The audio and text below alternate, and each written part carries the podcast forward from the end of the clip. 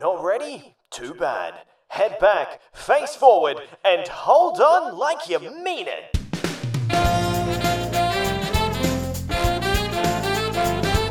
Hello and welcome to Review Time's Theme Park Cast. This is a weekly show where we discuss all the ins and outs of attractions and parks from around the world. My name is Luke and I will be your host today as we explore Disney's Living Character Initiative, described by Disney as combining technologies to create new levels of guest interaction and bring characters to life like never before. The initiative allowed guests to meet a talking Mickey Mouse, a tiny little chef, and even a dinosaur with a flower addiction. But we can't explore all of these characters alone, so please welcome the man who I'm still not sure isn't just a really advanced, lifelike animatronic. It's my review time co host, Dominic Lacey. So I'm actually only pre-programmed with a set amount of responses. Surprisingly, everything on the podcast so far has had a response, but you will eventually lucky. run out of responses from me and I'll just sit there going, "Uh-huh. Yes, that's right, Luke." And that'll just be the podcast from then on. I'm worried for the day that, you know, Disney comes and reprograms you and it's like, welcome to the show. Isn't that new upcharge dining experience Disney announced just great? And only a 10% price increase on tickets? They could do so much more. Yes, Disney, I love them, and all of their new additions are for the best and for us. We, the finally figured it consumer. Remember that creepy kind of ad- bald animatronic that we saw like a few months ago? What? There was that weird, like, bald animatronic that, like, eye focused on you. It, like, could hold eye contact really Oh, well. yeah. The real f- purpose of that is just to replace you on the podcast, isn't Oh, it? yeah. It's that's just Yeah. me. I figured it out, Disney. You can't beat us. You can't beat us here on the show. That's if why- you haven't seen it, uh, maybe don't look it up because it's very uncanny valley and it'll probably give you nightmares. Yeah, it's like this animatronic that looks like a person but has no skin. Because usually when Yeah. Disney showcase their animatronics, they just don't have any skin, and it's like, can you not do that, please? It, it's very unsettling. I do Yeah. not appreciate those visuals. There's something uh, like it l- physically looks like they've just taken someone's skin and gone rip, and the Don't brain need that anymore. Yeah, the brain just don't like that. Which is interesting because, as we'll talk about this episode, there is a lot of animatronics that Disney does which are just kind of pure robotic looking things. And those look cool. They look It's fine. when it becomes too human, but not human enough, that it's a worry. Like stuff like Hondo and, you know, the uh, Shaman of Songs in Pandora, those look great. They're not really human, though. They're Yeah. aliens. Have you seen a human animatronic that you're like, yep, that's a human? I remember the first time I ever saw the Johnny Depp animatronic Yeah. at uh, Pirates of the Caribbean. I think it was at Disneyland in 2008. Like when it was just debuted. And I was like, wow, it's as if Johnny Depp's right there. and then over time, you start to realize the flaws. And I just, I don't know how that works, considering that when you look back, you sort of It's go, the same animatronic, yeah. yeah, it's the exact same thing, but it just does not look realistic to me anymore. It looks quite fake. And I don't know whether Which that's just because we're consistently progressing, so the bar keeps getting raised. It's because it, whilst now, you know, it doesn't look necessarily hyper realistic. For when we first saw it, it was the most realistic thing Hmm. you'd ever seen. So you were more forgiving of the little flaws. Where now it's like, oh, well, I've seen better, or I've gotten used to it over time. I can see, you know, oh, well, his eyes not quite right, or this sort of minuscule things. Yeah. But the first time you see it, you're like, wow. Especially because the rest of the animatronics in Pirates of the Caribbean are a very specific, stylized look, Yeah. which kind of makes Johnny Depp, who is this more realistic human character, stand out to look more human than it actually does as well. I love how we're just the calling him redhead now. the Johnny Depp animatronic. animatronic. That's what it is. Same with the new redhead. I don't know if you've seen the new uh, auction scene. I've has, like, seen videos of it. Yeah. So same problem to me in that she is much more humanistic than the other animatronics in the scene. Yeah. Which makes her stand out for a bad way. Where the, the pirates animatronics are very stylized. Like they look almost exactly like the Marc Davis drawings. Yeah. So to then put a really hyper realistic person in kind of throws you out a little bit. And it's the same thing that happened with Johnny Depp. It's the same thing that happened with the redhead. Yeah. The, the thing that also gets me as well with the animatronics is that whenever they upgrade it, they don't integrate it in such a way where it's like this fits with everything. Like Pirates of the Caribbean is a very old attraction now. And they when they integrated the redhead, the old like salesman sort of guy, he still Well, has no, like he he he was the first uh, A1000. One Oh of the no, first. not not in terms of the so movement. he looks great. But the thing Yeah. that really bothers me is that the redhead recording is super crisp. There's like no noise. You can tell it was recorded in a studio. And then you've got. Yeah. the other people who all sound like they were recorded in the 70s, which they likely were. Yeah, yeah, yeah. The And it's 60s, just yeah. like it doesn't match up. You can tell that they just Yeah. went plop. Here we go. Yep, that works. I think that's a problem that they're going to come to in like 10, 20 years' time when they have to keep on updating these attractions and Yeah. keep them modern. Is that there's just that technology brackets that you know Hmm. you go outside of and Well, I heard a, I heard an interesting thing today, and it kind of makes sense. That whole thing, it's like, why do we keep touching the classics instead of you know retouching the attractions from the last twenty years? And it it seems like this thing, and someone made a good point, where it's this: everyone wants to have their own little touch on a classic. yeah. For you to be able to say, I added this to the Haunted Mansion. I added this little scene to Pirates of the Caribbean. That's a lot more powerful than say, oh, I added a piglet animatronic to the many adventures of Winnie the Pooh. so that's why we constantly see like Haunted Mansion has just it's about to reopen with Disneyland and it's had another, you know, overhaul to add just a few little bits and pieces Yeah. again. And you know, there's probably attractions that need it more, but everyone wants their hand on that little bit and it's how we get stuff like Pirates of the Caribbean where when they first brought in the new auctioneer, he was an awesome animatronic. He still is, but he fits in with the scene. Where then it, it became, oh, I want to add my little touch on Pirates. So I'm going to add a hyper realistic Jack Sparrow, incredible animatronic, Yeah. even if it doesn't quite fit stylistically in the scene. Same thing with the redhead. That redhead is an awesome animatronic, but looks out of place in that scene. Yeah, and it also brings on that, you uh, know, in saying that, you've got the Imagineers who come in, they're like, hey, I'm the person who fixed the cultural problems or, you know, made it more politically correct on these classic attractions and I updated it to the modern times. I would honestly say that some people at Disney, some of the Imagineers, would be like, yes, I was more proud of the work I did on the classic attractions than some of the like 100% completely original attractions that I got to design. Because it's that whole thing like, you don't go and work for Disney without being some sort of fan of Disney. And Yeah. Disney knows saying- that. yeah. Like, like next to my designs are Marc Davis original characters on mm. Pirates of the Caribbean. Like that, that's awesome. And the person recently they did this really cool thing where they turned one of the original Marc Davis concepts into reality at Pirates of the Caribbean at Disneyland. So it wasn't something that had ever been in the ride before. So it was like a plus one, an addition yeah. but it was still from those original designs, so it still fit really well with the story. But today, we're going to talk about very futuristic designs of Yeah. animatronics and characters because we're talking about the Disney Living Character Initiative. This has almost been going for 20 years and is kind of still going today, even though they don't really refer to it Kind that much anymore.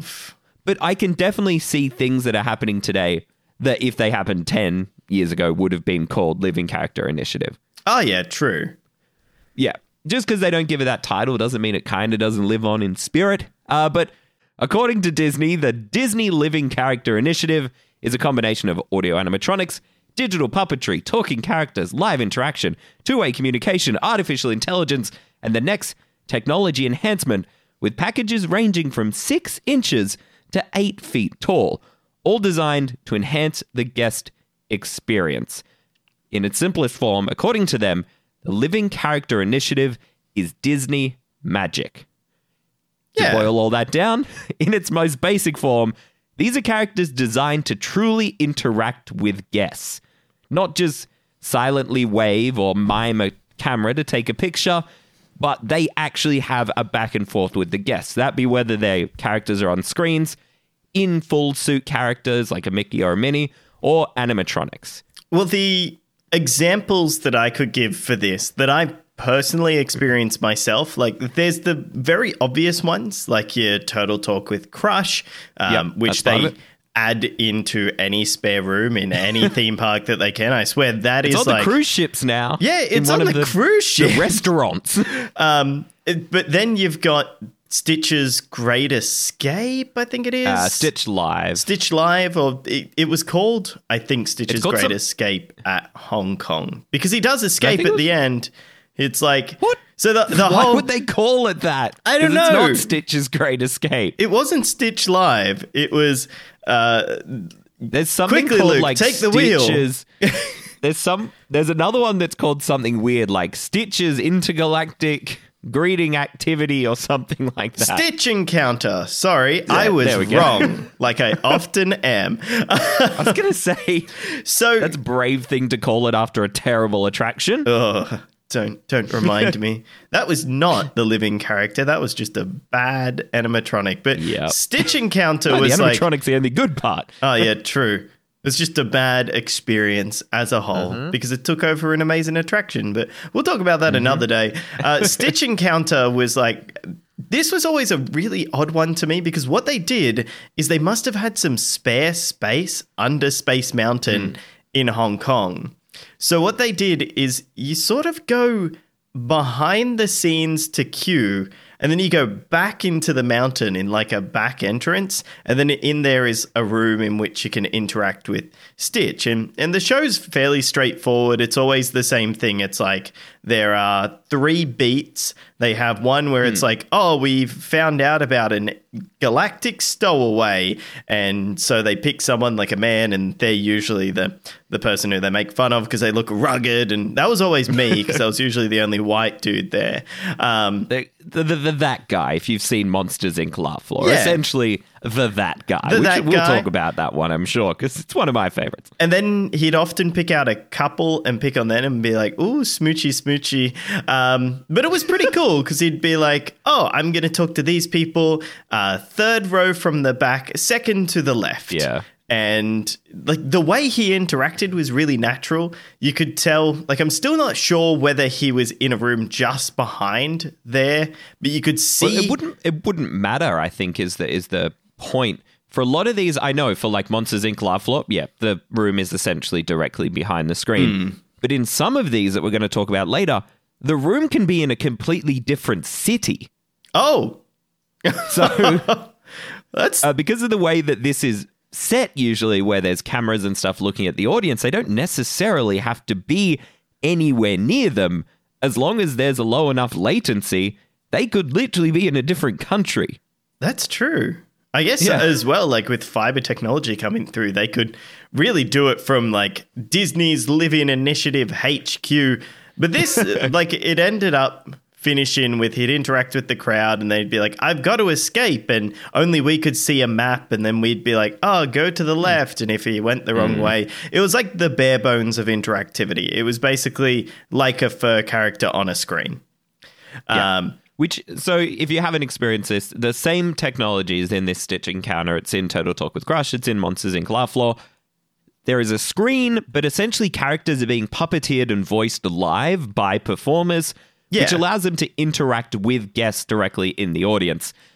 But Dom, this is probably going to be the best time to ever bring up one of the quintessential Dom and Luke stories that is related to this attraction. I know Stitch exactly. Encounter at Tokyo Disneyland. So, Yes. Tokyo Disneyland, there's a, a tiny bit of a language barrier, but most of the attractions you can perfectly ride fine without understanding a word in Japanese. Yeah. The storytelling's so strong, and Disney stories are never that intense anyway. No. So we, we've been riding everything. We've ridden almost everything, but there's a few things we haven't tried. So it's our last day at Tokyo Disneyland. It's getting towards the end of the day, and we see Stitch Encounter. And you go, oh, Stitch Encounter. It's the same as Hong Kong. You know, it's it's easy to follow along. Don't worry. So we walk up. We we we're ready for this attraction. This poor Japanese, tiny little Japanese female cast member runs up to us and she's like, "Please, please, um, Japanese talk show, Japanese talk show, She had no like English." this distraught expression on her Like, face we as were- well. she was also like she had her arms in like a cross In shape cross. at her chest no. to be like, "No, don't go in." And we just both looked at her and went, "Yes," and then walked walked straight past. past. her, and you could see she was like, "Uh." Oh, so we're, we're feeling good about ourselves. We're going to experience, you know, some of this amazing Tokyo Disney uh, ex- attractions. So we sit down and we sit up the back because, you know, we're rebels. Yeah, and that's sit where the, right at the back. The cool dudes sit. And it gets to the, the first part of the show, and we have no idea what's going on, of course, because it's completely in Japanese and it's a Japanese talk show. But they get to a point where they pick out a member of the audience. They zoom in on this guy. They start talking to him. And the guy doesn't speak any Japanese. and he just leans into the microphone. He's like, "Uh, uh I don't speak Japanese." And I can't remember who it was, but one of us turned It to the other me. and literally said, Why would you come in here if you don't speak Japanese? I'm like, what sort of Oh, idiot would come in here? Meanwhile, here we are, not knowing an inkling of Japanese. Oh, I can, I can count Sitting to the ten. They'd be like, "Oh, what are you here for?" Um, itchy. That's one. Th- that that and the story of when we're on the jungle cruise and they said something and then all the guests look at us and laugh and we still have no idea what they said but it must have been something very funny about two white males my in the crowd my general impression was that it was probably something like, "Now we're going to get lost in the jungle." Like how these guys have gotten lost on this ride. Yeah. It was probably we were just like, huh? And probably our expression made it funnier. yeah if you go to Tokyo Disneyland the only attraction in my opinion you shouldn't do if you don't speak Japanese is Stitch Encounter and maybe Turtle Talk with Crush. Learn from our mistake. Listen to that poor Japanese cast member out the front who was really trying to tell us that we're not. The next twenty minutes are going to be very confusing. There was also the mobile phone fiasco where Oh. so you had to book one of the experiences. I'm just I'm going to say it here because I feel like it's going to be one of the few opportunities that we can tell this Hmm. story. It's another language barrier problem. And so we had been on the phone to Disney like Disney guest services, I guess. Um, Yeah. You would call up this number and they make give you reservations. If if you're not if you're an to make reservations at Tokyo Disney, you don't anymore. But you used to have to reserve on the website, but you could only do so using a Japanese credit card. Hmm. You couldn't make reservations day of uh, at the restaurant. You could make reservations day of, but over a phone line. Yeah. So you would have to call, say that you're English, and then they give you an English cast member who would help you out. Um, No, there was a translator. oh, that's right. Yeah. So, So we you still were. it was interesting because you rang up and you essentially started talking English and they'd just be like, uh, one second. And then like five minutes later a second person would come. So you'd talk to them in English and then they would translate live and you could hear it happening. And then the cast member would talk and they would translate it to English. That would have to be so horrifying. Like, Yeah. Could you just imagine on the fly, you get a call and it's like, oh my gosh, this person's not speaking my language, but I now Yeah. have to figure out what language they're speaking to get Yeah. someone to help out. Um, but then what happened was, I remember they said, oh, just go to the front entrance and sort it out with them. Was it? So we No, it, so it was weird. I can't, Yeah, yeah, it was- like- it was very odd. There was a bit like, of- uh, mistranslation. Yeah. So we ended up going to the front of it was the Golden Horseshoe, I think, or the Diamond Horseshoe. yeah. And we go there, and there's this very polite, very young Japanese girl who's at the front who did not speak any English, and she sees us walking over, and you know you could see as it always happens when two blokes rock up and it's like oh no i'm gonna have to talk to them. Um, so you know we're like oh can we get a reservation? You know, we're, we're trying to bridge through the, the language barrier. A lot of younger people in japan um, a vast majority of them do know english. It's a similar situation to hong kong where a lot of them are just very shy to use english as well. Um, so she was getting the general gist of what we were saying. We're like, we want to make a, a reservation. She then pulls out her phone and says, mobile? And we Yeah. both pull out you have our to make your reservation on the phone. Yeah. And she's like, mobile. And we're like, no. no. And- we point to our mobile and wave our fingers over it like, no. And so she looks at her mobile, looks at ours, looks back up at us, and she's like, What? You're holding your mobile. And what we were trying to get across is that it's like, oh, we don't have like signal or Wi Fi or Yeah, anything. We couldn't. to yeah, get no it. internet, no service. So here we are, where she's like, "Do you have a mobile?" And we're there, standing with the mobiles No. in our hand, pointing at, going, "No, no." no, we like, don't. What? All, the car, uh, the Tokyo Disney has the greatest cast members because of the they had to put up with us on that trip. Oh, yeah, we 100%. try like I love Tokyo Disney.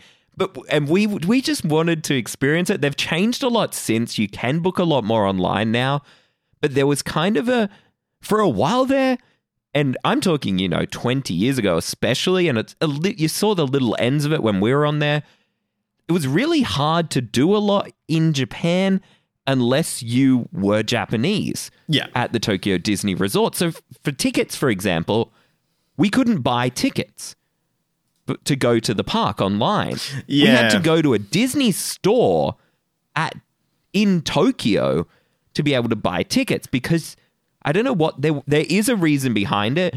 You had to have a Japanese credit card to purchase anything on the website, which is you also had to put down if you wanted reservations for dining or anything like that. Unless you had a reservation at the hotels, then you could do whatever you want, essentially. Well, Um, it was one of those weird things where you used to be able to use a, a travel card and you could get around Hmm. it if you had a travel card with yen on it that would then go into Yeah. sort of like you would get details that were recognized as a Japanese card. But if you just tried to put like a general card on there, it would just flat out reject it. It would say, this there- is from there is overseas. a legality thing behind it, I think, as well. It's something to do Probably a tax with- thing or something like with that. law or something Yeah. like that. It's not just them doing it because they don't feel like it. Hmm. But now I think that it's a lot easier, uh, thankfully, Yeah. to do that sort of thing. So you won't have those issues. That's the only two times as well in the whole time we're in Japan we had any form of language barrier issues. We should And do we f- figured it out. podcast episode on Tokyo Disney. Have we already done that? Nope. Nope. Oh well, there we It's, go. a- it's going to be a long end, but oh, stay oh yeah, tuned for it'll, those. it'll be a big one. Maybe we should do it in that sense of we'll talk about it, and then we'll talk about the history and all of that. But The eh, specifics, yeah, so true. Eh, other Let's living character initiatives that I've experienced. well, the first one. Oh yeah, yeah. What um, else do you know? Is also Mickey Mouse. But did you want to talk Yeah. about that one later? Yeah, we'll, we'll start right back at the beginning. So the Yeah. first ever living character initiative character was Lucky the Dinosaur. So Lucky the Dinosaur, if you don't know, is a completely original character. So this is Hmm. an eight foot tall green dinosaur uh, who carried around a giant, essentially cart filled with what looked like flowers. Didn't speak any English this character, but would interact with guests through sounds and motions and stuff like that. And he was first debuted in the parks and Disney California Adventure in 2003. Yeah, This, this is animatronic could completely walk by himself. He could interact with guests, vocalize. He was able to sign autographs using his mouth, Oh, holding wow. a pen. This was a completely free roaming character. There was no cast member inside driving him. He could he had cameras and everything. He could completely think for himself and the cart that he carried was actually cleverly concealing a giant computer battery um essentially everything that made him alive Oh wow. this is really early on in the stage. If you haven't seen it, look up a picture of Lucky the dinosaur. He carries Yeah. this massive cart. And we'll talk later on how small the living characters got in the end.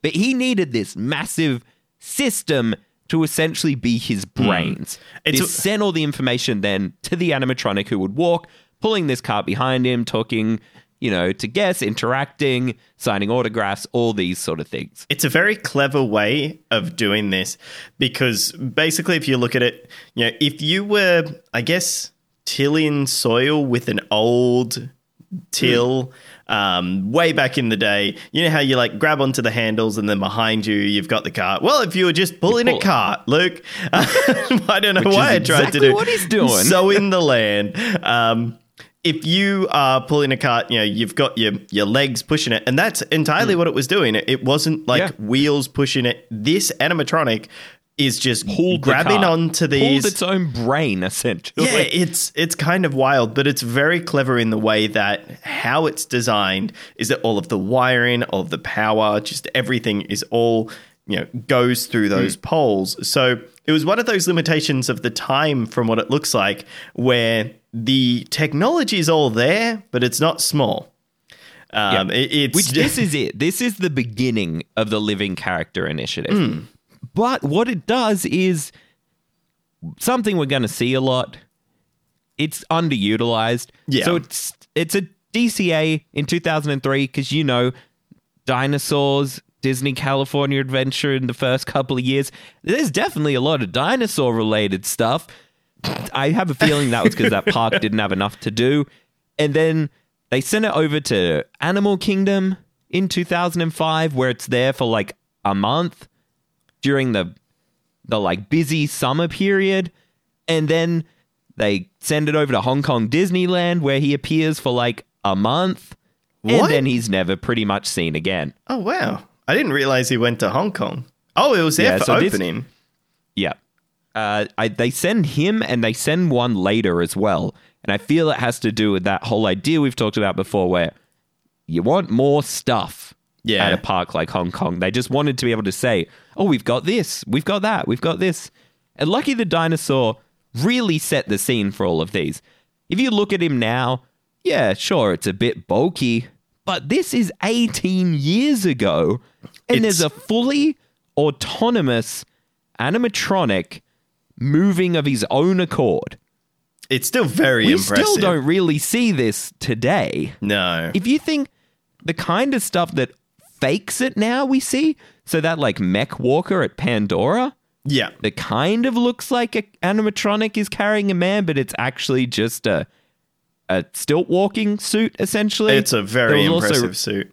yeah. There's also recently uh, Tomorrowland had the guy who was like a robot and he'd like roll around on a Segway, but it was just a performer in a suit. Hmm.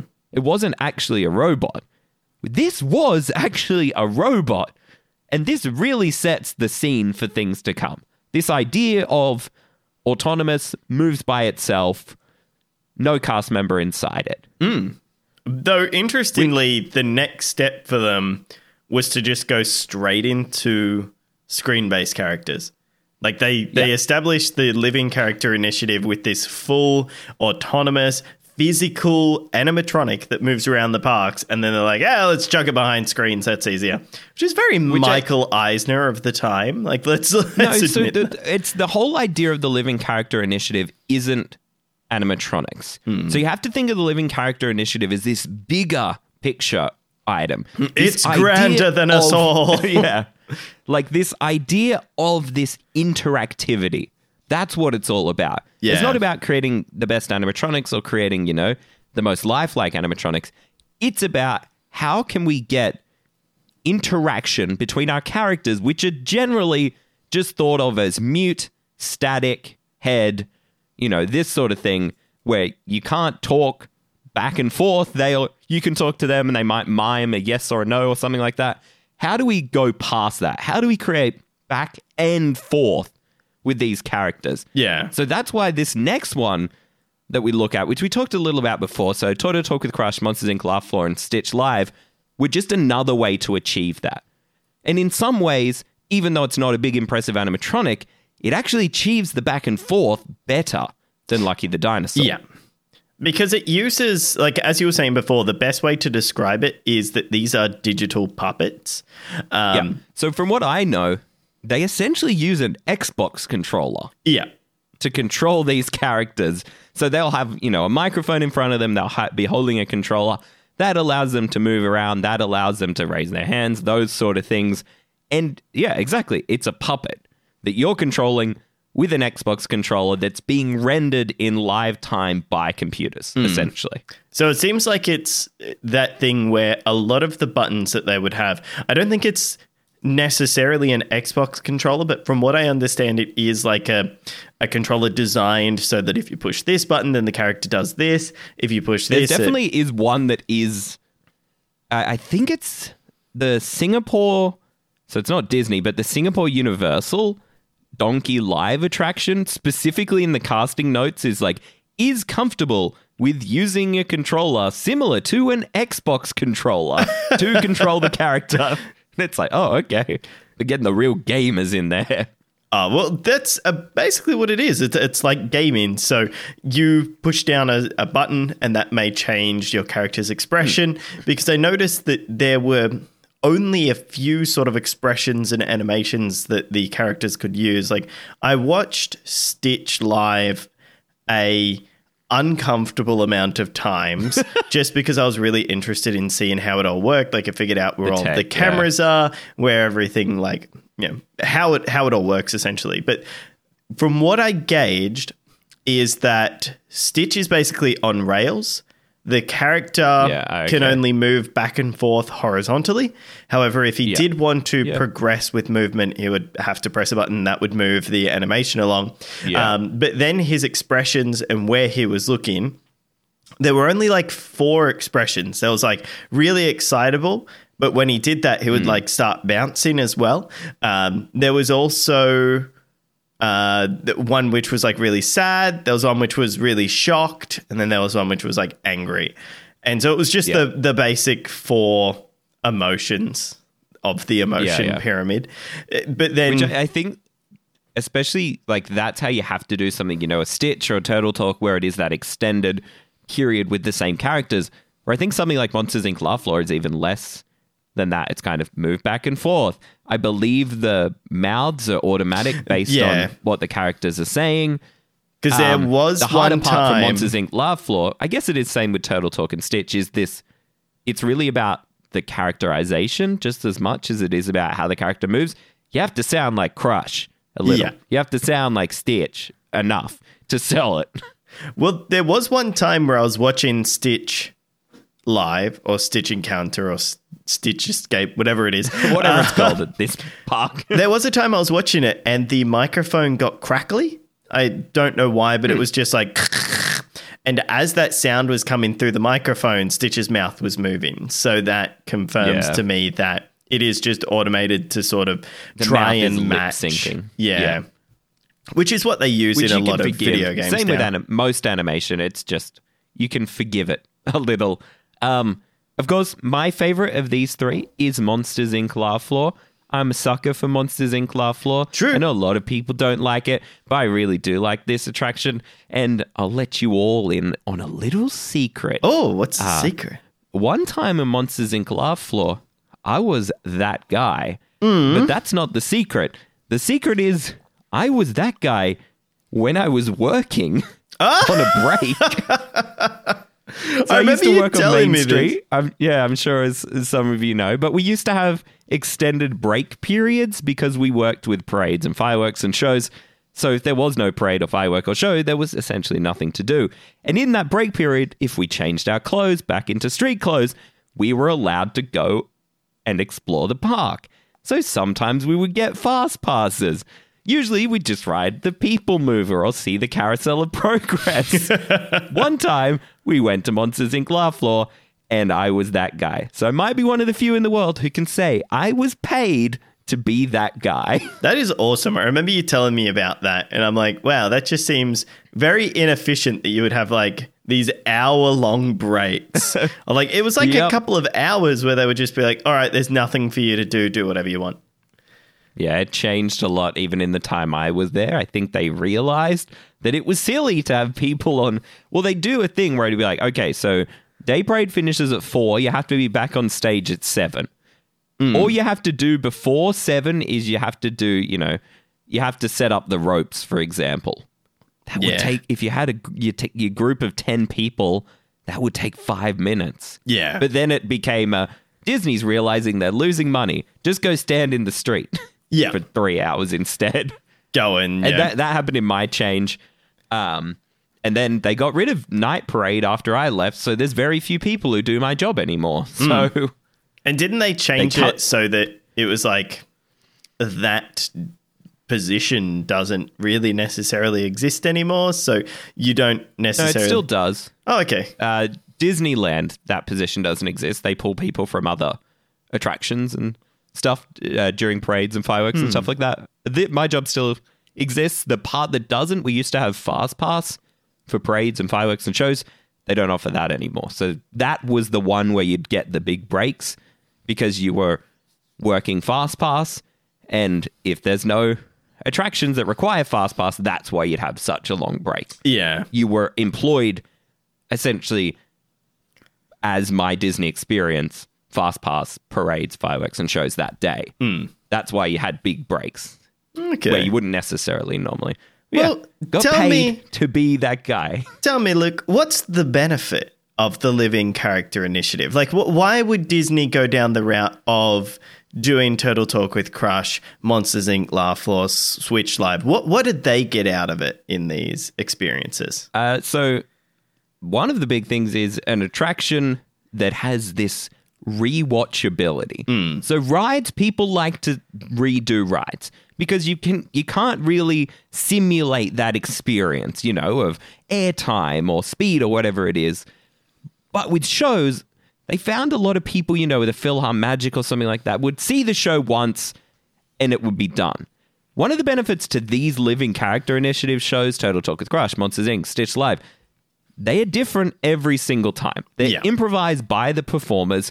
Sure, you're going to see similarities every time, but there's times where, like, once I went to Turtle Talk with Crush, and the the the crush was like talking to this little girl who had sunglasses on her head and crush was being a, a classic aussie dude star he was like Ch- aw, chuck on your chuck on your goggles dude and the girl just didn't understand what chuck on your goggles meant because that's a very australianism Yeah. so it's like she was like confused. She's like, "Yeah, just chuck them on, dude." So she picks them up off her head and just throws them at Crush's screen. like this sort of stuff. Then you know, Crush is riffing on that, bantering on that. All the audience is laughing, kids, adults alike. These sort of things can't happen with a pre-recorded show. Hmm. That it's the same every single time. That's why I loved Monsters Inc. Laugh Floor. It had a very little weight a lot of the time, and it genuinely made me laugh because of how strong the performers were interacting with the guests. It's a super unique attraction as well. Like there really isn't much like it out there that I can No. think of. I think that that's sort of it's unfortunately towards the back of people's minds whenever they see it. I think a lot of people go, "Oh, Monsters Inc. Laugh Floor. It's like a talk show type ride. Oh, skip that." Um, I, th- I think it's even the the sign doesn't sell what it is. The Yeah. description of it doesn't sell what it is. But it's this thing when when I worked there, anytime family friends would come, I'd make sure to see it because short waits, of course, but Hmm. it's definitely worth it. You would rarely wait more than a show. So it's about a 15 minute show, and you'd rarely ever have a wait more than 15 minutes. Yeah. Great time uh, ratio, and sit down in the AC, and genuinely pretty much everyone's going to get a laugh out of this show. my Like it's well written. Like Yeah. I, I really liked this show, and I saw it a lot when I was with you. Something I did notice, though, a change, whether this was just pure luck or coincidence, is I noticed that when I went back, there was a lot less variety in the show. They would consistently do sort of similar uh, jokes So- and similar gags, whereas when I saw it with you, there was a, was a lot more. Like there were different characters. So from what I that. understand, um, and just from seeing the show a lot and having talked to some people who've worked it before, for each segment, so there's the Mike Wazowski parts which are pre-recorded, Hmm. and then there's the breaks between. So you've got you know your first break, your second break, and then the third break, which is where they do the jokes from the audience Yep. part. The first and second break actually have different scenes that can be ran. The thing is, some of those scenes are much more difficult than others to effectively do well to get a laugh. So, for example, the first scene, there's the one where it's like, hey, we're going to retell the story of Monsters Inc. using people from the audience. That's the easy one. Yeah. Because you can show a little kid who's Boo and everyone goes, no. You can show a, a big dad who's Sully and everyone goes, ha ha ha ha. There's another part there which is called like the box of mystery or something, which I've seen that with a really talented performer and that kills. But I've seen that with a less talented performer and it's dead space for four minutes. Even a less talented performer can do the, hey, we're going to retell the story of Monsters Inc. and get a laugh just because of the way it's written. Yeah. You pick the people who it's funny to show, then it's going to be funny. You don't need that improv back and forth talent. Where the mind reading one was one performer and one audience member with a back and forth. yeah. So I think, and then the same with the second scene. There's a couple of different things that you can pick. So The one it that could we be the got thing where Yeah. over and over was the map one, where they're like, Oh yeah, I don't like that. "Here's a map. Oh, where are you from? Oh, The Eiffel Tower. Yeah. that one. yeah." Yeah, And we saw that Which- multiple times in a row. I'm like, "All right, I'm done." yeah. Which, as well, I think when I was there, there was really only you know four or five people who ever did the show, so they probably got into the groove of it. I'm not sure what that's like now. Um, there's generally only two performers who do the whole show. oh wow, so um at a time so the you know the first there's a male and a female usually so the first person will do the first little scene the like purple guy uh and then it'll go back to mike wazowski and then the two-headed monster is both of them and then the female will often do the little kid mike wazowski's nephew. Yeah, okay, and then that's kind of it. Yeah. Ah, cool. so I, hopefully they do a bit more then. Uh it could have just been the thing where you got really unlucky. Yeah, uh, I'd say a lot of it came down to just, you know, coincidence. It could have been the performers at the time. Like Yeah. we were only there for a short amount of time, um, admittedly. So uh, that could just come down to, yeah, maybe it was an off Luck of the week for them, and they were like, let's once, just do this. Hundred It's percent. very funny if you've never seen it before. And you Definitely don't know what to work it. expect. Yeah. So basically, what we figured out is that now Disney can have attractions that are wholly unique. Like it's unique to you, Yeah. and you get to take away that experience and go to people like, "Hey, when we saw Turtle Talk with Crush, girl Crush. yeeted her sunglasses." Um, Yeah. I like not- that. And imagine what it'd be like for the kids, you know? oh yeah, To be able to say, I talked with Crush. I, you know, me and Stitch, we worked together on a secret, like this sort of thing. And we've talked about these two different parts so far, these two different ways. So these physical characters and these animated characters. And these kind of become the two ways that we see the living character initiative grow. The next one that's kind of considered living character initiative, but not really. Big one, people know and people love and Push the talking trash can, Yeah. which is literally a trash can that would roll around and razz guests and stuff. Yeah. essentially. As uh, named, of course, because the Disney trash cans famously have the big push letters on them. This is a robot that would roll around and essentially banter with guests, generally riffing on them. And like just- he's a bit of a nut. Yeah, like it's funny, bit but sassy. Like Yeah. but it got just voice that sounds a bit like this. and it would sort of just like point out things. Like there was Yeah. one. So uh, Push was at Hong Kong Disneyland when I was there, and I love seeing Push, Mm. and it's genuinely unannounced. So most Yeah. of the time you'll just so cast members will across- know, but guests won't. Yeah. So it's not like on any of the advertisement or anything like that when you go into the park and it's like this is the schedule for today. It just there was nothing like that. So Yeah. you would just come across Push and Push was always fascinated with me because I had you know the Mickey ears, I had lots pins, of pins, yeah. I was usually wearing a Disney shirt and he'd be like, "Oh my gosh, it's Disney's biggest fan." and just sort of like rip on me and everyone would like just sort of enjoy that. And I was happy to be the butt of the Yeah. jokes like and I really like Push. Have you ever had like an experience with Push? No, so I know of Push. Uh, Push finished up about a year before I started working at the Magic Kingdom. Uh, he was there for like 20 years, Hmm. which is a good run. Uh, the weird thing about Push is wasn't created by Disney. Yeah. So Push actually is pre Living Character Initiative, but is kind of that same idea. So Push would walk around and talk to the guests, roll around, I guess, essentially. So he was there from 1995 to 2014 at the Magic Kingdom. Um, but the guy who ran him is named Daniel Deutsch. This guy was essentially contracted by Disney to do push. And then uh, I believe other people were trained and stuff like that. So one time they were trying to make uh, Push the mayor of Tomorrowland, and then he had like a big vote for Push button, I believe, at one point. um, but the cool thing, if oh, you can't see him anymore, unfortunately, because he doesn't exist. But you could always f- see if you knew what to look for. You could kind of see the person who was performing him because it was a guy who had like a duffel bag with his hand in it, and he'd have his kind of his hand over his mouth.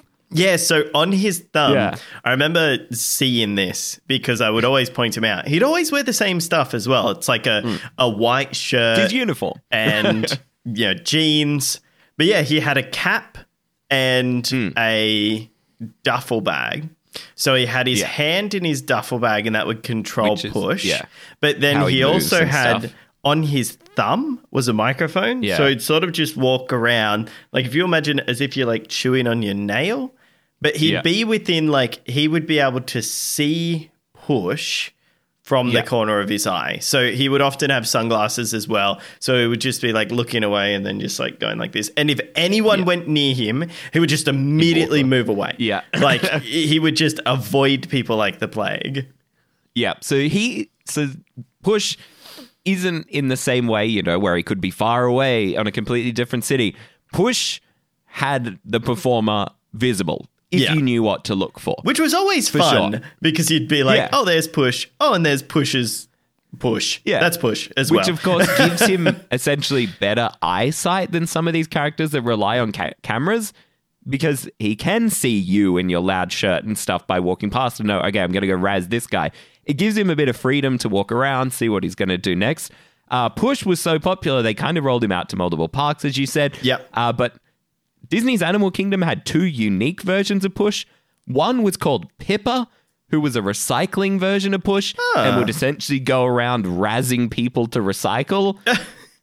uh, but that was only in the uh, Planet Watch area. uh, yeah. So you know the part you have to catch a train to? Yep. And then randomly, the weirdest one is they used to have a talking palm tree that would roll around right past the turnstiles at Disney's Animal Kingdom, and the same thing would just razz guess, But his name was Wes Palm. Is there a pun there? Because I'm missing it. What? Wes Palm. Wes Palm. W E S Palm. Yeah, I don't get that. I like I know that area just past the gates at Animal Kingdom. They love just was. Putting just random stuff there. Yeah, they used to have uh, Miss Ivy there as well, like Yeah. the the tree woman who would kind of just stand there. Have you a ever lot seen of the the, time video If you didn't know? where she slips? Yeah, It's kind of funny. because she's okay, right? She's all right. But if you It's just like want a good floor, laugh, I think, and she just goes whoop. Any character falling Any over is very funny to me. character compilations like the one where Mrs. Incredible walks out Oh, on stage. she trips over and her face falls off. And then the she guy, just the turns kind of around. host of the show is like, oh, yeah, the host of the show is like, oh, and that was Mrs. Incredible. and she's just like waving, holding her face, like, help. My favorite's always Mike Wazowski, just because he can't get up because he his arms are like sticks. My favorite thing is that Oh. they're told that if they fall over, just to sit there. just lay there. Someone will come and help them. So it literally looks like he's dead. He's just fallen over and completely ceased movement. I'm just remembering that video of Mike Wazowski where he just he turns around, he's got those stupid stick arms, and then he just fall, just eats crap on the ground. Oh, we need to watch one of those compilations again. They are good. that's that's what we're going to do as soon as we finish this show. Uh, but yeah, unfortunately, Push the Talking Trash Can, as we said, uh, wasn't owned or operated by Disney. And in 2014, Disney actually ceased the contract. They didn't renew it, so Push is no longer around. We kind of saw what the what looked to be the next level of Push. Remember when they were like Disney's Galaxy's Edge, Star Wars Galaxy's Edge will have roaming interactive droids. Yeah, they was like. Push 2.0, baby. Push 2.0. And then Disney went, haha, tricked you. It was that problem of like a lot of the droid designs are very cool, and you definitely can have those droids roaming around. But then they came to that problem of it's like, these are heavy. These are like, what if they fall on people and you know, you're just going to have congestion wherever they go? Like, if Yeah. they come out, people are just going to assault these droids. There is no way to prevent people from just like completely, you know, taking these droids apart. And you know, you can have handlers with them as well, but then it's kind of like, what's the did you see- point? Yeah, did you see what happened at So they actually trialed these droids at Disneyland at Tomorrowland. Hmm. And they just got assaulted by kids. Kids were like climbing all over them, like hitting them. and it was exactly a crowd around these poor droid who's just getting wailed on. Kids are the worst. Like legitimately, there are so many things where it's like Disneyland and the Magic Kingdom, everything would just be so much better if kids just weren't such assholes. Agreed. Agreed. Uh, but unfortunately, yes. So push goes, but the next one that kind of comes is almost the kind Hey- of a push hey, as Luke. well. Oh, here we go. what what happened to the push contract? What? They canned it.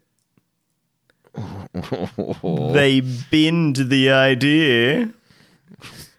To be fair, it was better than I. You were, I thought you were going to say something like, "Oh, they pushed it off the over the edge." Oh, they- gonna- so yours was better than what I thought, but the fact that I my brain thought that's where you were going to go says a lot. Let's be Yeah, honest. That's here. fair. I'll accept that. I will So accept moving, my fate. accept- Moving on uh, to one of the next ones, which I think is probably one of the coolest ones. Yeah. Uh, this one kind of comes and goes, uh, but it's the Muppet Mobile Lab, a free roving audio animatronic entertainment attraction designed by uh, Walt Disney Imagineering that had been seen over time at Disney California Adventure Park, Hong Kong Disneyland, and recently, as in like the last f- five years, back at Epcot when they started to close stuff at Epcot. Yeah. And they were like, uh, it's back, everyone. Something to look at for while we destroy the park. They always do this where they'll just like, if there's ever a lull, they'll just roll out Muppet Mobile Lab. They'll just be like, here we go. This is also one of those things where they bring it in and it's awesome and everyone loves it. And then Disney's like, hey, wait a minute. We make no money off this. And then Yeah. so they chuck it back in the shelves. And I think Yeah. I, I want to bring up that point where it's like everyone wonders, it's like, oh, why don't they keep on expanding the DCI? Why don't they keep the Disney Living Character Initiative Hmm. around? Ultimately, at the end of the day, this doesn't make Disney any money. Like all of these the technologies, Yeah. all of these actors, They're and expensive. and they're equity actors as well, aren't they? Like they have to Which be trained in these sort of things. It's often seen as a, a thing in theme parks in general. entertainment is often neglected in parks because it makes no direct money. Yeah. You can have even attractions. You might say, oh, well, you're sitting on the attraction, you're not making any money. There's a reason attractions exit through a gift shop. Yeah. And I Um, think entertainment very rarely does. a lot of that comes down to you know upper man- upper management or people who don't understand the impact that these sort of things have on theme parks. They're the hmm. people who are most likely to cut them, or the people who are most likely to just feel that they're not really necessary. But the thing for me is that if you go to a park and see a worthwhile show that's 30, 45 minutes, and you're enjoying that experience. You're within a line to get into there, and you know, it takes you a bit to get out. Overall, that entire experience is going to be about an hour and a half to two hours. And if you come out of a park and you've spent that sort of time and you've just seen two shows, that's four hours of your time filled. And it's Yep. like that then goes into the value proposition of the ticket. And if you're then putting it up to, uh, say, for example, do I want to go to Hong Kong Disneyland or do I want to go to Ocean Park? And mm-hmm. oftentimes, the way I convinced myself to go to Hong Kong Disneyland was that they had the entertainment. If I spent the day there, I was able to see the Golden Mickeys, I was able to see the Lion King, and then I could chuck some rides on there. If I go to Ocean Park, it's like, yeah, it has way more attractions. And I would say that the attractions that they had on an amusement park level, so not a theme park level, but on a just general ride case by case basis, the rides at Ocean Park were better.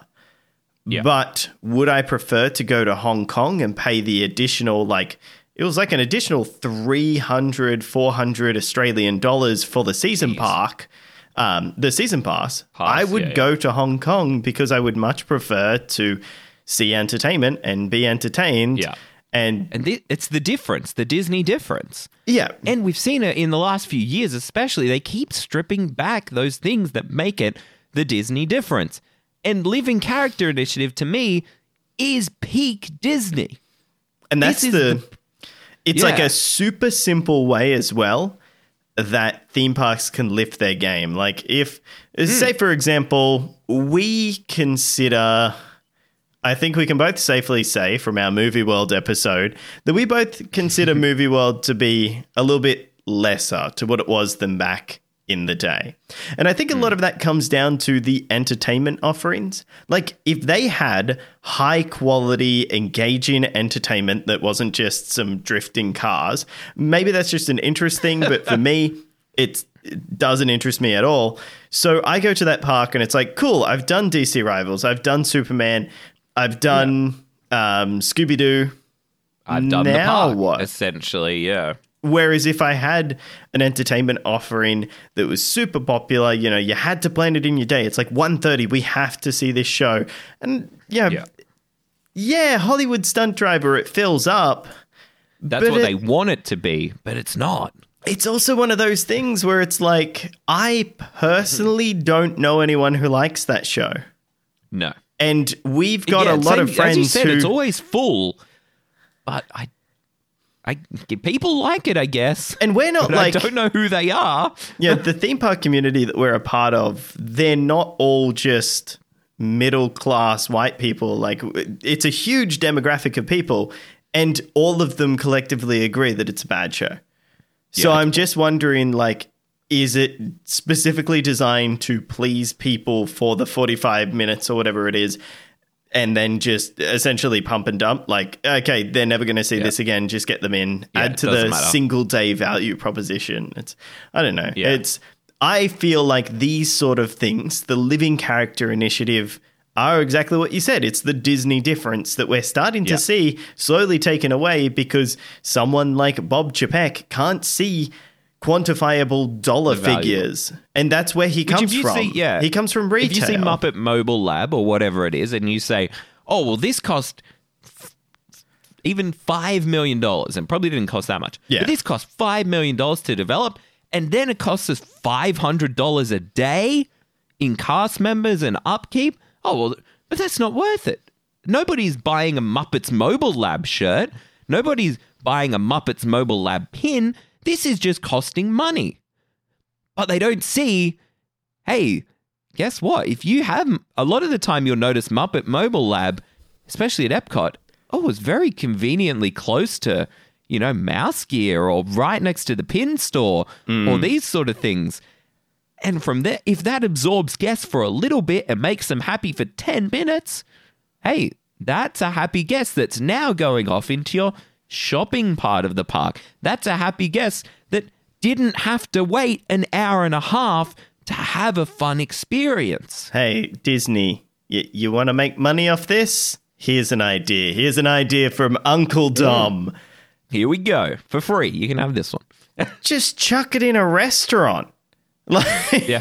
just have an area of the restaurant where it's like, oh, don't go beyond there. Just theme it. Just have it so that the mm-hmm. restaurant's in like this enclosed area. Here we go. I'm going to have it. You're inside the Muppets warehouse. Above you, you've got all of the props and you've got these big steel beams. And then there's an area and it's like, don't go beyond here. That's where the people are working. And then you're sitting there, you're eating. Everyone's got like an outside view. It's tiered so everyone can see. And then the mobile lab comes out and maybe some puppets come out and interact with people. Bam, there you go. Charge people $100 for it. Which they were they were going to have that uh, a Muppet restaurant that had some similar interactivity. Remember that where currently Pizza Rizzo is, uh, Mama Melrose was meant to be a Muppets area. Mama area. Melrose.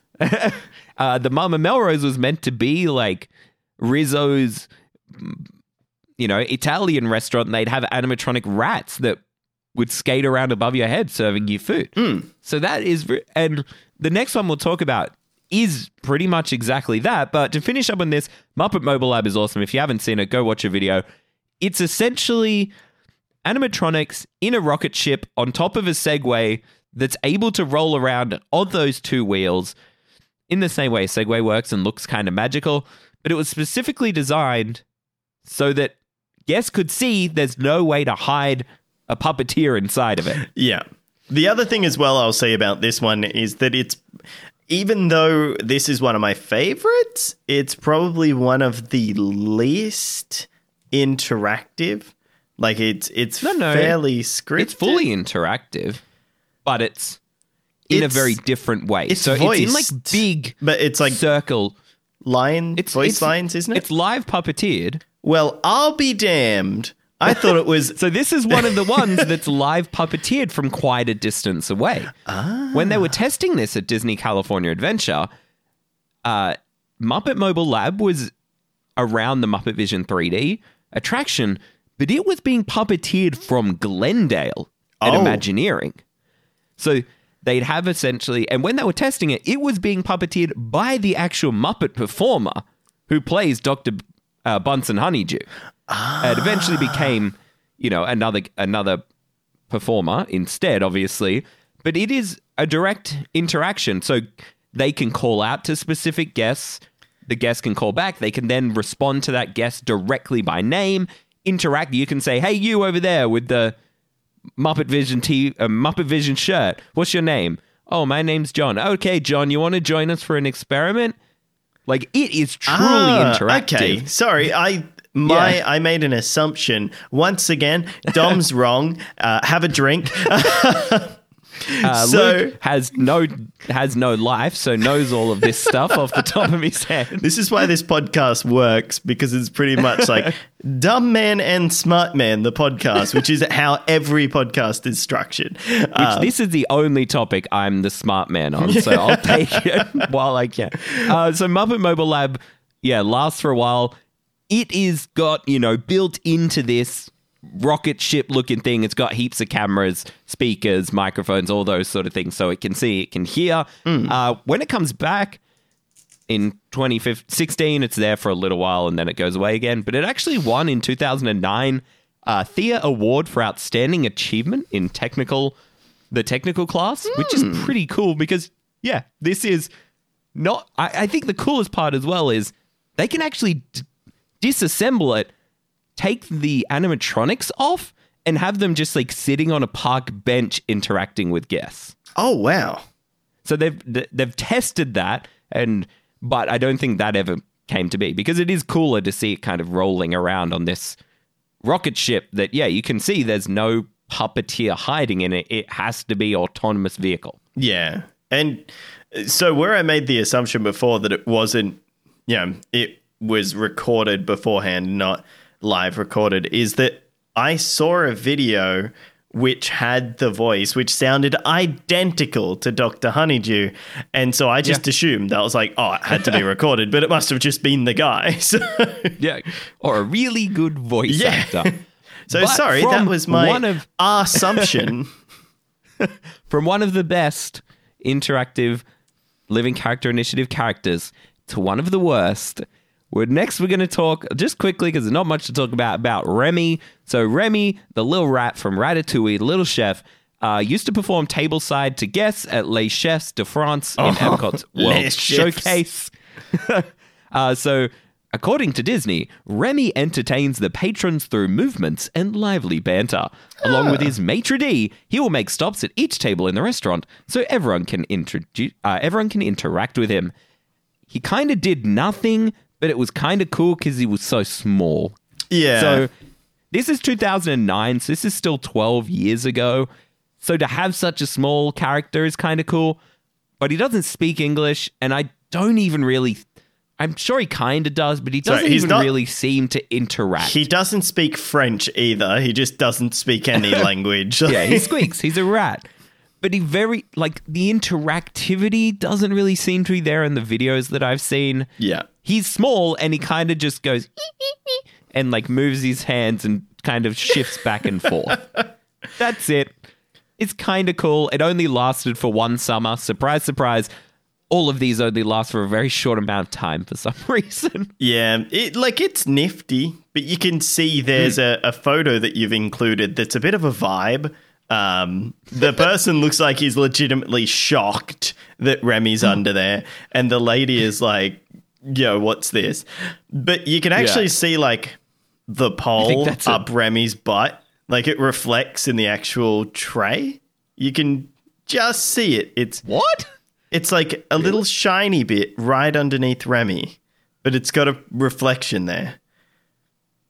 Oh, yeah. Yeah. Just. So I would imagine that it's, you know, that ruins the illusion. If you can see how it works, or if it's very simple. you can't really from the front from the videos I've seen. The thing for me is that it's like, it is obvious to everyone that the contraption is underneath Remy. Whereas I like has things like. Mobile Lab, where it's Yeah. like you can't necessarily immediately say where the contraption is. Similar to Lucky, similar to Talking Mickey and all of that, which we'll Yeah. we'll talk about So in a second. Remy as well was on this kind of, well, what you'd expect in a restaurant, a little trolley with a big white tablecloth over the top. So it's a rather large thing for a rather small animatronic. yeah, it's it's very insignificant. It it is what it Yeah. is. Uh, we'll move on. It's not that important, but we'll move on to one that is important. Talking Mickey. This is probably one of the ones I would say most people have seen, apart from the lo- like live puppeteered shows. yeah, And now, this is not the same as the, in the best way, the puppet Mickeys. So if you see any of the stage shows where the characters talk, in simplest form, those aren't animatronics. They're essentially just puppets. yeah, If you want to see how it works, watch the characters' hands and fingers. They're essentially live puppeting the mouth, the eyes, and stuff like that along to the soundtrack. Those aren't living character initiatives. What we talk about when we talk about talking Mickey is the Mickey that used to interact with you at Town Square at the Magic Kingdom. They actually trialed this one at uh, Disneyland as well, but it only kind of became a day to day thing at the Magic Kingdom. Now, this is the one that you may have been talking about where you're kind of saying that it's all pre recorded. Yeah. Which it is, but it's essentially a ballet between a number of performers and technicians to make it work. yeah. So I've got on the show notes for you to see as well. I'll explain it to the listeners. Essentially, the way that the conversation can go. So, somewhere off site, as far as I know, the, the ones that used to be at the Magic Kingdom were not within the Magic Kingdom. The people who were doing the actual controlling the Mickey, essentially. So you have your performer in the costume who has an earpiece on, who is interacting, who the, you know, the person far away who's actually controlling the talking part is interacting with them so they know how to act, react to it. Yeah. So essentially, so the first group of lines is called the greetings. So then you've got four different lines and two different beats that you can mix and partner together. So for example, your character, uh, your guest comes in, the person who's offsite has four buttons that they can hit. One that says "Hey pal," one that says "Hello there," one that says "Hiya," and one that says "Hi there." Then on the next beat, there's another line they can hit. You know, they can say, Oh, I'm glad you stopped by. It sure is nice to meet you. Oh boy, am I glad you stopped by. Or I'm so excited to see you. Yeah. And then by mixing these together, depending on what the guests are saying, they can truly seem as if they're having an actual interaction with Mickey Mouse. He can say, you know, oh, it's your birthday, happy birthday. He can interact with certain things you're wearing, pins, stuff like that. And this, even as an adult, even knowing how it worked, this was really cool. He's still very impressive. Like there was a little bit of lag between the responses, and I remember because I've Yeah. experienced this one myself. But I've it was that better thing. and worse times though. So I think that almost has to do with the the performer, Yeah. essentially. to the person behind the scenes. But we had that Yeah. thing where we came in and is like, you know, oh boy, am I glad you stopped by. And then Mm. he was like, what are you up to? Or like, you know, what what are you gonna do next? And we were like, yeah. um, oh well, we're we're gonna go get some food. And it was like, oh boy, am I hungry? I could go for a Yeah. bucket of popcorn or something like that. Um, Yeah. But- and then I think he was like, oh, I'm going to go ride Space Mountain or something. No, you're thinking of that dumb advertisement where it's like, and we'll take you to ride California Screaming. Michael that. That's the greatest.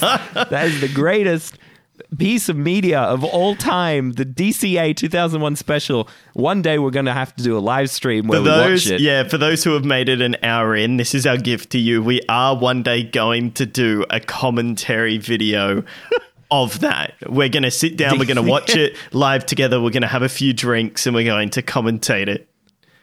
So stay tuned for that. If you have any other TV specials as well that you would like us to do, we could make a little little couple of hours shtick out of it. Yeah. Send them on through. We'd love to see what you want to know. but yeah, Talking Mickey is awesome. Unfortunately, he's now removed. Yeah, he's, He's just- retired. And this happened pre-pandemic. He just went back to mute Mickey, I guess you Yeah. could call him. Which would have been Um, very stark because there would have been like a day where he was there and then the next day he wasn't. And imagine Yeah. like Oh, taking Mickey's your got a sore kid throat. and it's like, oh, let's go. And then the kids go and they're like trying to chat and he's like, Yeah. no. Which I've heard a few things. I was like, oh, it's you know capacity. Oh, it's this. I think we all know what it was. It was probably cost Money. what would, would because you need a couple of people anything less? instead of just one per Mickey. yeah. But Dom, we're getting to the end now of Living Character Initiative, but we Mm. have to take a moment to look back at our fallen angels Yeah. of the Living Character Initiative. These are characters who didn't even make it for the month or for the season. They may have been seen only once or maybe even zero times. First, I just gotta gotta have a little sniffle. Good luck The editing singing was so that. beautiful. I Thank didn't you. want to cut it out. You were just like, oh. Oh, it's just brought some tears to my eyes. Okay, are you ready? The first one. Can we uh, continue? yeah. Okay, all right. Let's go. Okay, the first fallen angel, the amazing Destini. a young boy, my father. And it's bringing tears to our what what was this? I don't know anything about this. Uh, so the amazing Destiny was, you know, Zoltar. You know the, the like fortune telling animatronic. You put your money in and it goes, "Hello, I'm Zoltar." Have I ever Blah, blah, heard blah. you say that you want to get a tattoo of Zoltar? I didn't say no. I love Zoltar. Oh. I wouldn't get a tattoo of him, Oh. but I did say I want a Zoltar machine. Maybe you Oh, misheard me. okay. Maybe I just okay. Never mind. It must Maybe have been someone else. I wanted it. well, I love Zoltar, uh, but I'm not a tattoo level love. Uh, so this character was essentially an experiment to show how audio animatronics can interact with incoming guests. This character was only seen at Disneyland for two days in 2010 and then showed up for the three days of the D23 Expo in 2011 and has never been seen since. this character is a fortune telling robot, but the really, really cool thing about this is there's no human operator involved. Destini oh. was completely autonomous. So, Destini had technology and sensors that were able to detect facial, uh, facial recognition to understand guests' emotion, give them a uh, personal interactive experience, and also had a memory so he would know if you came back to him later in the day what he had said to you before. Oh wow, that's So pretty he can- incredible. yeah, he could also like uh, see if you had cameras and stuff like that. He could interact and say, "Oh, I'm on my own TV show," like stuff like that. He could essentially, yeah. So Destini's able to read how many people are talking to him, measuring someone's height to guess if they're an adult or a kid. This was incredible mm. to see because, as we said, there's no actor, there's no puppeteer, there's no performer. Destini is a completely self thinking, self talking animatronic, essentially. That's wild. It was sick. It was seen for five days and never been seen since for the last 10 years. It's never, nothing's even ever been done with that technology. I in my- from what I know. Unless it went into the Roz. You know how? Uh, nope. So the Roz is controlled. Oh. So is Mr. Potato Head. So there is a, perf- a cast member who has to hit specific buttons. those are both living characters that we haven't mentioned. But Kind of. I, I can't, we only kind of talked about the, the cooler ones. So for those, so yeah, Roz at the end of uh, DCA's Monsters Inc. attraction as well as Mr. Potato Head. There's just a cast member pushing the buttons to interact with guests, but it's quite limited to what they can and can't say. Yeah. Similar to the Mickey. Um, but the last one we'll talk about, a last fallen angel. This uh, Destini showed up in a park for two days. This one never showed up in a park. This was WALL-E, a life-size WALL-E living character initiative who could roll around of his own accord. He appeared uh, at downtown LA for the like debut of the film. He did a few talk shows randomly, and then D23, same as Destini. Uh, but he was never seen in a park because he was apparently too heavy. and if he rolled over a guest foot, he would have broken it. Yeah. From what I understand. he's got treads, so he's not exactly Mm-hmm. suitable for a theme park. It is just interesting that they've never used these in any other capacity beyond just like, oh, let's have these roaming around. It's like, why not just It's so have to WALL-E say, like- in an area Yeah. of his own? Like maybe have him on a little elevated platform and he's like just doing his own could just- thing. yeah, exactly. But I don't get it as well. Yeah, it's very strange to me. It's a shame because these are so cool. If you haven't kind of got that from the episode so far, we love Living Character Initiative. Hmm. I love this idea of actual interactivity. it's very It's cool. so much like cool. Yeah, it's cool to meet Mickey, but it's more cool to meet Mickey just to get a picture with Mickey. It's not act like to meet Mickey. Yeah, sure. You kind of deep down know that it's a person in a costume yeah. when they can actually interact with you, you kind of forget that. That's been that thing that I've sort of carried around is that I still remember that experience of meeting the talking Mickey for the first time and being like, oh crap, that was awesome. Even as an Yeah. adult, it was like, that's incredible. And now it's like, I can't even think of a lot of the other experiences where I've got pictures with characters and I'm like, eh, you just got a picture. Like, Yeah. that's it. It's that next level. And as we said it earlier in the show, that's the Disney difference. Living Character Initiative is to me the definition of the Disney difference. Yeah. Does this make a. All of these are additions. None of these really, except for, you know, the live puppeted stuff, none of these are standalone attractions. These are just little bits that add. Um, and as we talked about earlier in the show, we haven't really seen it recently. And whilst Disney rarely uses the words living character initiative anymore, there is still a couple of things I've seen in like the last week that remind me of this. First, um, there's like a Tinkerbell, life size Tinkerbell meet and greet. Oh. testing at DCA at the moment, and it's done through a mix of like projections, uh, little physical effects that happen. So it is like a life size Tinkerbell. Oh, so wow. like could fit in your palm. And she kind of flies around the room, and then she actually she flies into this little tube, uh, this little bottle, sorry, that has like an amplifier on it, and then she can talk to you from there. And she's actually live interacting and talking to you. I haven't seen a great video of it, so I'm not sure if it's essentially like Tinkerbell in front of a blue screen, and then that Tinkerbell's coming into the bottle and is the one who's talking to you and stuff as well. Uh, I've only seen one video of this. It was testing at that Taste of Disney event the other day at DCA. Uh, this looks really cool. Probably will never be used, knowing Disney. Yeah. Uh, but yeah, a, a way to meet a life-size Tinkerbell.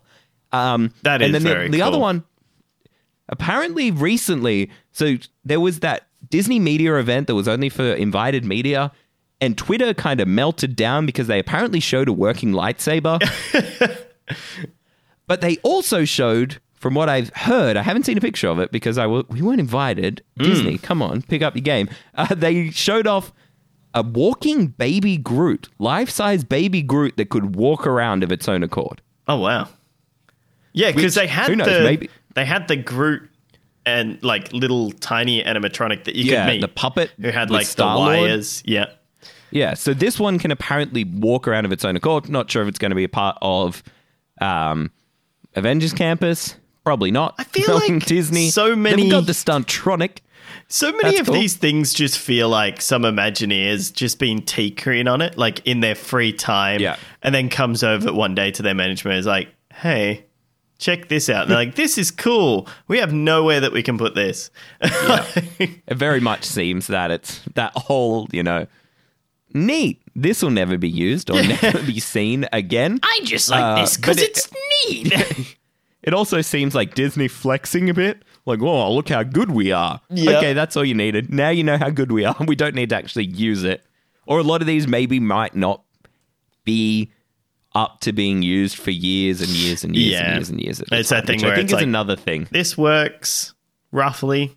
And everyone's saying that the the real lightsaber, like whatever they've come up with to do that, because apparently it was like it was in Apparently a it looks box. great on video. Yeah. Like it looks like a real lightsaber. And they specifically came out and said, this is not a camera trick. Mm. This is what it actually looks like. Rumors are it's going to be used in the uh, hotel. Yeah. So they're going to use it in the experience where you like knock away the lasers, and of course they are. a night experience? Look, of course. of course they are. Uh, I only spent $230 to build my own lightsaber. Uh, poor, that's chump change compared to $2,000 a night. I'm just going to throw it out there. Look, I don't have a whole lot of money to stay in that hotel, but Disney, I'll go on the record saying here that I will happily give you a good review if you put me on that damn ship.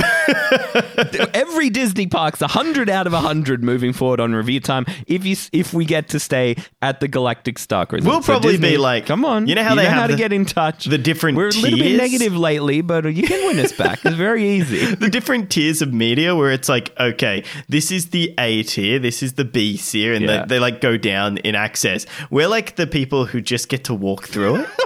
And then you've got your Tim trackers I'll who it's it. like, oh, you I'll get to go it. on a personal experience, but it also must suck being Chapek and be like, that experience is almost ready, and I can't put anyone in what is basically an on land cruise ship because it would just become a COVID hotspot. yep. But I think that's going to do it for this episode. So, Dom, I'll leave you with one last question. You can bring back permanently any living character initiative character. Who would it be? I'm going to go the selfless route for this one because I think Oh. that Mickey is the one that, you know, it made it made Yeah. kids trips. Like when they For sure. got to meet Mickey and he was actually talking back to them. Like as an hmm. adult, sure, I kind of could figure out how that worked. You know, if you're a teenager, but if you were like 8, you've met Mickey and he's is, yeah. talking to you like that that's something that makes a trip and i think that Yeah. you you can take that away and you can justify it for all of the costs. But the thing that Disney excels at is generational investment. That whole thing, and like you're a testament to it. Your grandmother took you, and you're probably going to take your kids. Hell, I'm basically a kid because you've taken me plenty of times. but it's that thing where it's like, yeah, I agree. it's those things. It makes the difference. The Disney difference. There it is Hmm. for the fifth time this episode. Uh, to me, though, sorry. Sorry, Zoltar. I'm not going to get a tattoo of you. I'm going to get a tattoo of the amazing Destini. Wherever it, it. Design me a tattoo of the amazing Destini of listeners, and I won't get it because I'm scared of tattoos. Uh, I'm that- gonna. Well, let's get a matching Netflix tattoo on our bums. Okay, okay Broden. All right, that's That concludes the podcast. for this week. We hope you've enjoyed. What would you if you could bring back any living character? Let us know. You can get in touch with us. I'm on Twitter at Review Time Luke. I'm at Review Time Dumb. You get both of us at Time Review, which I got a notification today. It's our one year anniversary on Twitter. Yay! At Time Review. It's one year since we've lost access to our old at Review Time account. Moment of silence. But you can still get us at Review Time everywhere else. Next week, I think, is a park discussion. Yeah. So, any sneaky teasers of what the park might be? Well, this week I was like, oh, we should do an episode on Tokyo Disneyland sometime. And you know me. Might um, be sooner than you thought. You'll schedule stay things like months in advance. first and I'll be like, this gives me month-long episode. the good dopamine. All right. That'll do it. We'll catch you next week. Bye. See ya.